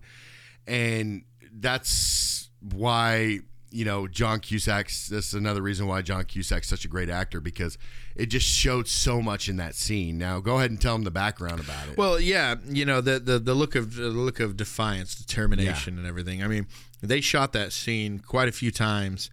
Uh, it just wasn't working. They actually shot it in a different location, like in a neighborhood setting. It looked like, because this one was filmed kind of like on a dirt road. It doesn't look like it in front of their house, right? No, no. But they did shoot one that looked like their neighborhood, and that didn't look right. They shot at that that place where where it ended up being the final shot came from, and he was tried sitting on his car and all this kind of stuff, but nothing was working. And and Cusack was actually getting pissed about it. You know, like he didn't think it was going to work with it and all that. And finally, Cameron Crowe's like, look, look, let's, you know, they were losing the light. That's why it's so low light and everything. Look, let's try one more time. Uh, and so they, they shot the scene. And as it slowly zoomed into John Cusack, they say what you can see is the pissed off uh, look on John Cusack's face that this isn't going to work. You know, it, it's, it's a look of defiance. I don't want to do this scene. It's holding it up, and he has this this, this look like, um, you know, it's not going to work or whatever. But that's what you need from Lloyd yeah. in that moment, because he does, this is his last desperate ditch attempt to get. Uh, He's called her seven times already, right. and to get her attention, to get some kind of communication, the last thing to reach out before she goes off to England and out of his world forever. Yeah. You know, how is he going to do this? You know, and so it has that, you know, that, that look of defiance, that look of determination. It's, it's yeah, that last uh, look of, uh, you know, I don't know why I'm doing this, but I'm doing it anyways. Yeah, you know, yeah. that's like what was going through John Cusack's head. Uh-huh. That's probably what was going through Lloyd's head. So when you look at that, that was the last um, uh, take of that scene, and that's the one that they ended up using in the movie. So when you see that look, just know that's that's John Cusack being pissed off that he has to do this scene because right, he didn't right, think it was going right. to work. Much less go down in history as one of the most iconic scenes in any movie, much less romance, especially movies. The music to go along with it too. I mean, it was, I. I You know, that we, triangle we sit there, and the yeah. tribal beats, the doom, doom, doom, and we sit there and we sit there and, and, and, and the lighting and everything is perfect for it. You know, like the sun's going down. You know, sun's almost pretty much down. You know, but it's just the look of it. You know, he's wearing his his that trench coat, that trench, trench coat, coat, which is very iconic as well in this movie, at least. You know, but you know, well, know. It became a scene that they almost cut and. Excuse me. It became. It was a scene that they, they almost cut, and uh, it, it ended up being what they put on all the posters and yeah. everything. Is yeah. this dude in his trench coat holding up a boom box and everything? So it wasn't supposed to work, but it became such an iconic scene that now it's on all the promotional material for it. Even though the original poster was them laughing in the car, they had to put a little. A little screen grab yeah. of him on the in the bottom corner of him holding up. A but boom you know, box. And, and most people that. Don't watch this movie often or have watched it, you know, I mean, they're going to tell you that that is the most iconic scene in the movie. And know? it's it's it's it's a token of what uh, Cusack and Cameron Crowe said was like the mantra of the film, which yeah. is this quote, optimism is a, uh, as a revolutionary act. Yeah. So it's optimism, but you're using it as this, this revolutionary act where you're going to take charge, you're going to change things, you're going to do, excuse me, do all these different things. Man, I got some...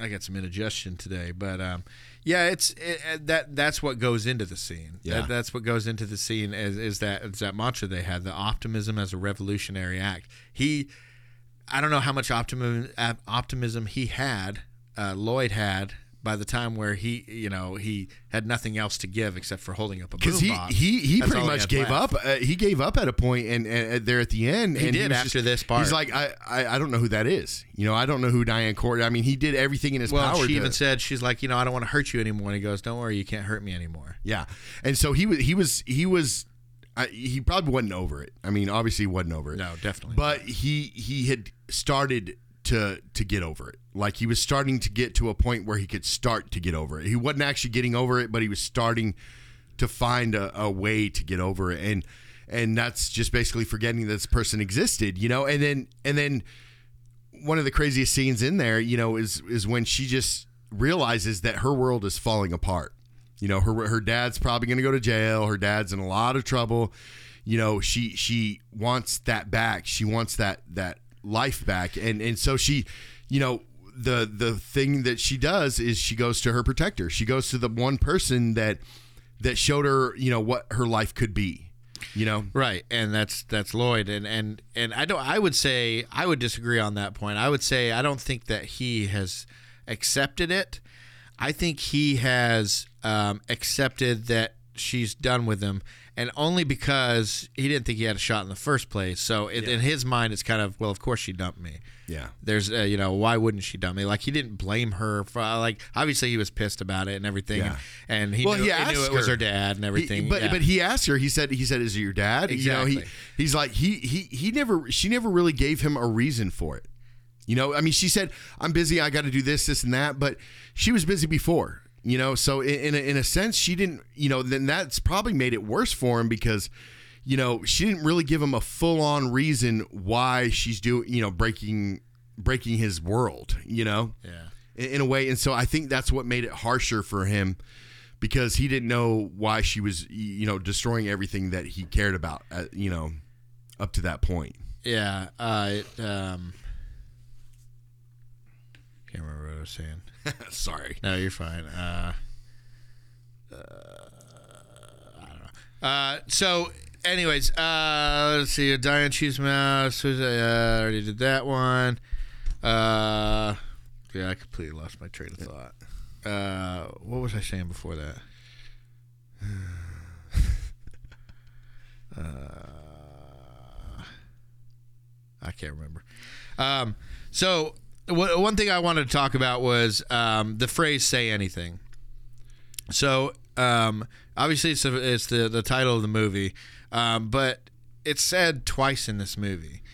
Um, the first time it's said is by the dad, and he's saying, you yeah. can say anything to me. And it started out as an endearing statement of trust between the two. You can say anything to me. Um, and at the end, when she says, I can say anything to you, yeah, it's it's now she's pissed at him.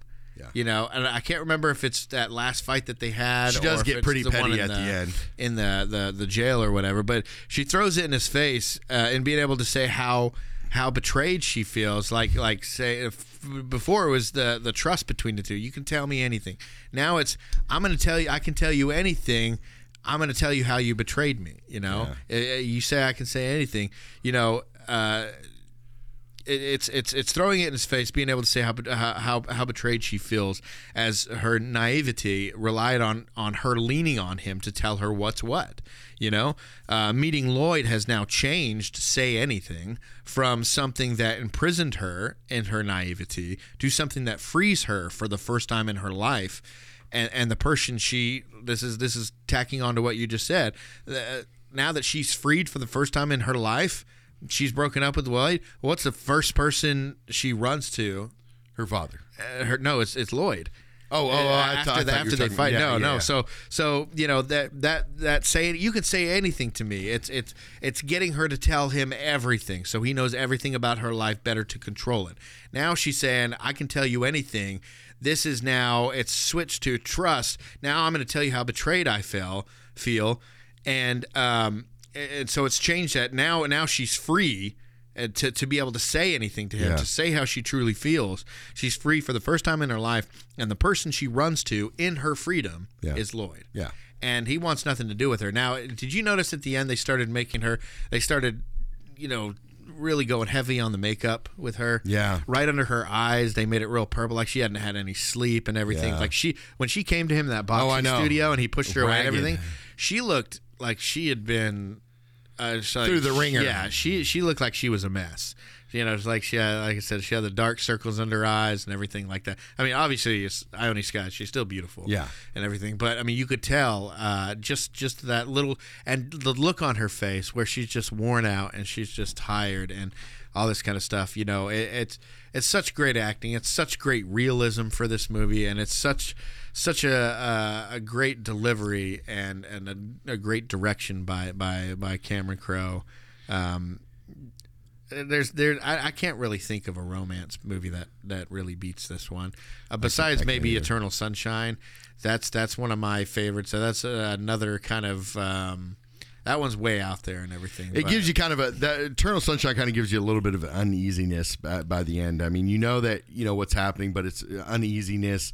It's With, oh, you mean as far as what the future holds? Yeah. And where with this one, you kind of look at it like, okay, I think they're going to be all right. You know, I mean, they, they went through some of the hardest things that some uh, a couple could go through right at the beginning. You know what I mean? Right at the get-go.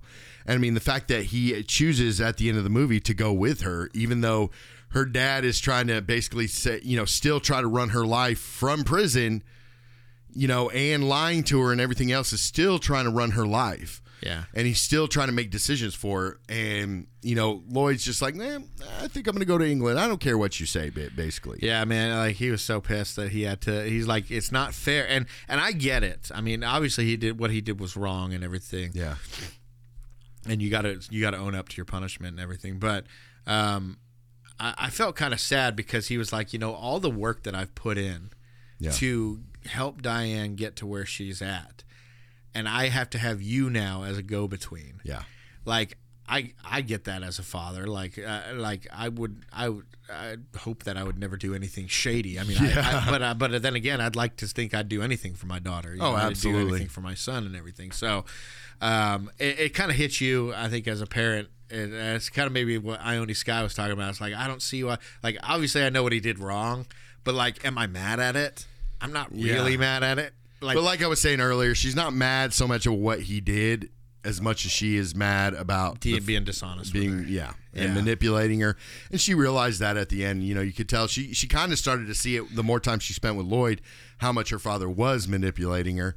And then at the end, she she saw it all. You know, she saw it all. She saw she saw what he had been doing and and the way he had been uh, really kind of trying to run her life, you know, instead of letting her run her own life. Yeah, and a lot of it, a lot of his anger, the dad's anger throughout this movie, because he seemed like a pretty pleasant guy. He seemed like he was okay with Lloyd, you know, yeah. until he realized that he was, you know, she wanted to not go to England or whatever, yeah. but... You know, he almost he, replacing the father in a way, you know, right. But once he started feeling the walls closing in, he was angry then from then on out because he knew he was guilty and yeah. everything. So, yeah. um, did you see the, the similarities between this and The Graduate at the very end? Yeah. You remember The Graduate? Yeah. Yeah. Remember how he breaks up the wedding and she runs out with him and they get on the bus together and they're in the back of the bus and it's driving and it's just it ends yeah. on the shot of them going together. Yeah. And it's the same thing with like Say Anything. They're in the plane. It just uh, ends on a shot of them looking up at the light waiting for it to go off. Now the difference between those is The Graduate, you could start to see something wash over their faces there where they're like, oh, what have we done? You know, is it, was this the right idea? You know, so it's like the difference between this and The Graduate, you know, those two were waiting for something unknown. Yeah. And they didn't know if it was going to work out or did we do the right thing? Whereas Diane Court and uh, Lloyd Dobler, you know, they're they're they're waiting for the unknown to pass so they yeah. can move. Yeah. They can move on. The, the you know, The Graduate, they're they're unknown maybe years. This yeah. unknown is only five minutes because Lloyd said the worst things in plane accidents and stuff happen usually happen within the first five minutes. I don't know how much of that is right. It is. It oh, is. Okay. Yeah, like the, the most dangerous parts of flying are taking off and landing. Oh, well, you know, you're trying to sense. you're trying to get into the sky and then yeah. you're basically a controlled crash is what landing is.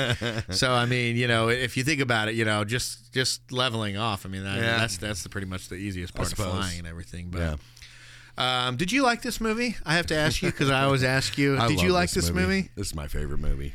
It's your favorite movie of all time, of or all favorite time. romance, or what? Of all time, really? Of all time, I'm glad we got to do your favorite movie of yeah. all oh, time. Oh, absolutely. What's absolutely. your favorite part? One more time. Um, I mean, the, the boombox scene is, is just amazing, but I'd have to say when he's out there bowing and and his his her do- her father is. having an honest moment with her and basically telling her, hey, you didn't mess up. Just look outside. Yeah, like, you know? like oh, did I? Well, it doesn't seem like he didn't have to do really. that. And that's the thing. He did not have to do that. You know, if he if he didn't want her to be involved because because he didn't he didn't want her to be involved because he knew that that would get in the way of of.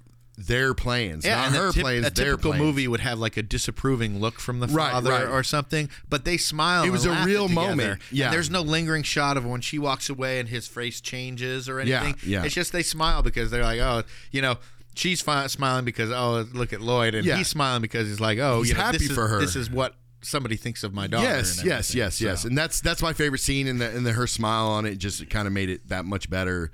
You know, because she realized that she didn't mess up and, and that he's an honest, good guy, you know? Yeah. Who are the standouts in this movie, you think? Uh, I'd have to say the father.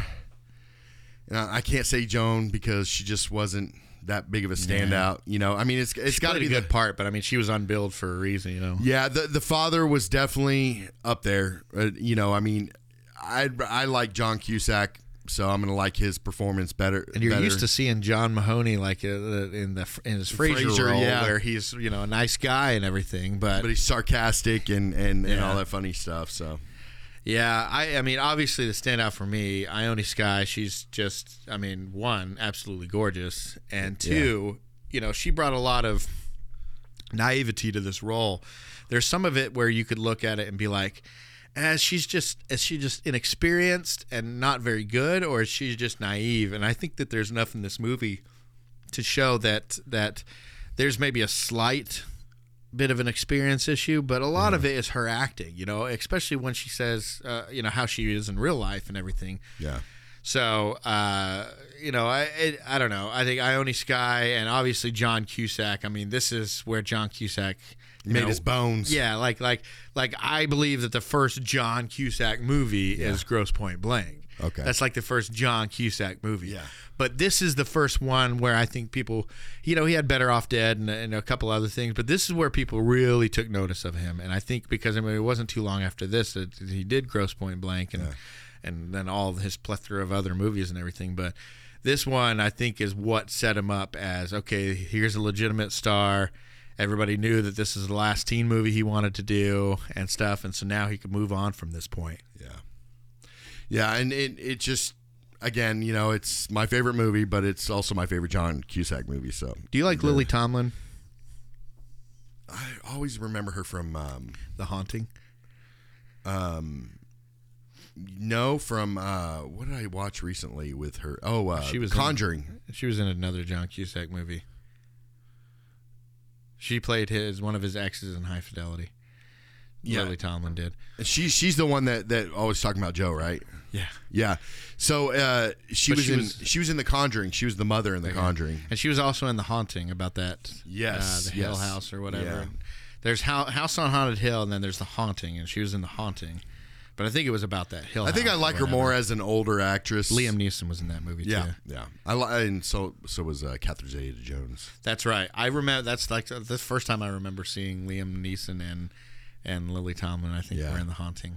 Oh, no, Darkman. Yeah. Liam Neeson was in Darkman. That's right. That's right. Oh, man. Darkman was awesome. I know. We need to do Darkman. Not the terrible sequels. But, you know, the sequels had uh, uh, Arnold Vosloo from The Mummy. Yeah. yeah. He, he played Darkman yeah. and all the, and the sequels afterwards. But, yeah, it was Liam Neeson. He got he dark the, after that He was one. the O G. Yeah.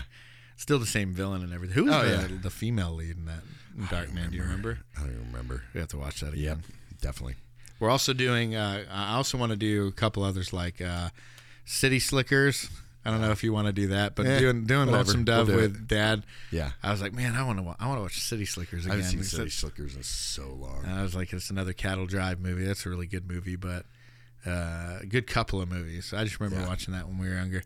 There was something else I can't remember, but anyways, we uh, we're uh, we we got a general sense of the types of movies and uh, diff- and a few others that we want to do this season.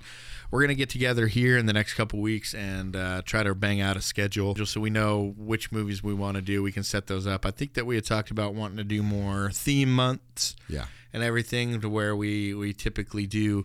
I think that works good for us too. I think it, I think it works good because you know we we kind of get into a groove when we start talking mm-hmm. about Adam Sandler movies, when we yeah. talk talk about late nineties teen movies, different things like that.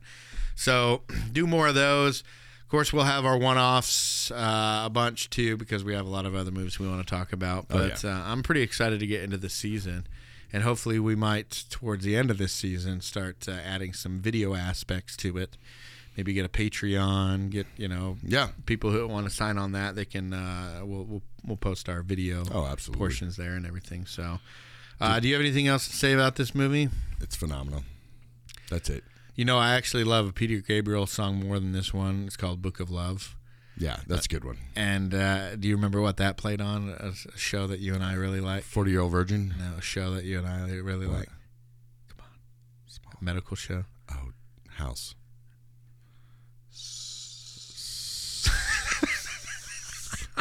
Scrubs. Scrubs, okay. The go. the season finale. Oh, yeah, yeah, yeah, yeah. Like, well, the series the finale until they rebooted it or brought it back the next. I used to have a few of the soundtracks, and it did it did have uh, Peter Gabriel on there. But, yeah, so. what they intended to be the series finale, even though it came back for a season and a half after that or Which whatever was it was. ridiculous. Because uh, A B C bought it or whatever. But the intended season finale showed him walking down the hallway in, of the, the hospital in the Scrubs. And he was saying goodbye to all the guest stars that you'd yeah. seen, uh, you know, throughout it. And then he gets to the outside where usually they have that parking lot, but there's like a sheet hung, and they're playing uh, like home movies, yeah, uh, you know, with like uh, little camcorders or whatever. Uh-huh. But it's of the future, yeah, of you know Turk and, and Carla having kids, and J D and Elliot getting married and having yeah. kids and having Doctor Cox over and all this kind of stuff. And but it, the whole time it's playing, it's playing The Book of Love. Yeah. By Peter. Oh man, it's such a good song. Are you gonna listen to song. it after we get off? Probably, probably. It was always In Your Eyes before I heard that song. In your eyes, the light, the heat. Your eyes, I'm incomplete. Your eyes, I can't remember the rest. Ah, in your eyes. If you guys want to get a hold of us, we're on all social media at The Post-Credit Podcast, except for Twitter. We're at The Post-Credit. Our uh, email address is the post credit podcast at gmail dot com. We have a website. It's w w w dot the post credit podcast dot com. And we're also on YouTube. Um, if you don't have anything else to say, uh, throw me a bone. We appreciate you guys listening. We'll see you next time. Let me do it again.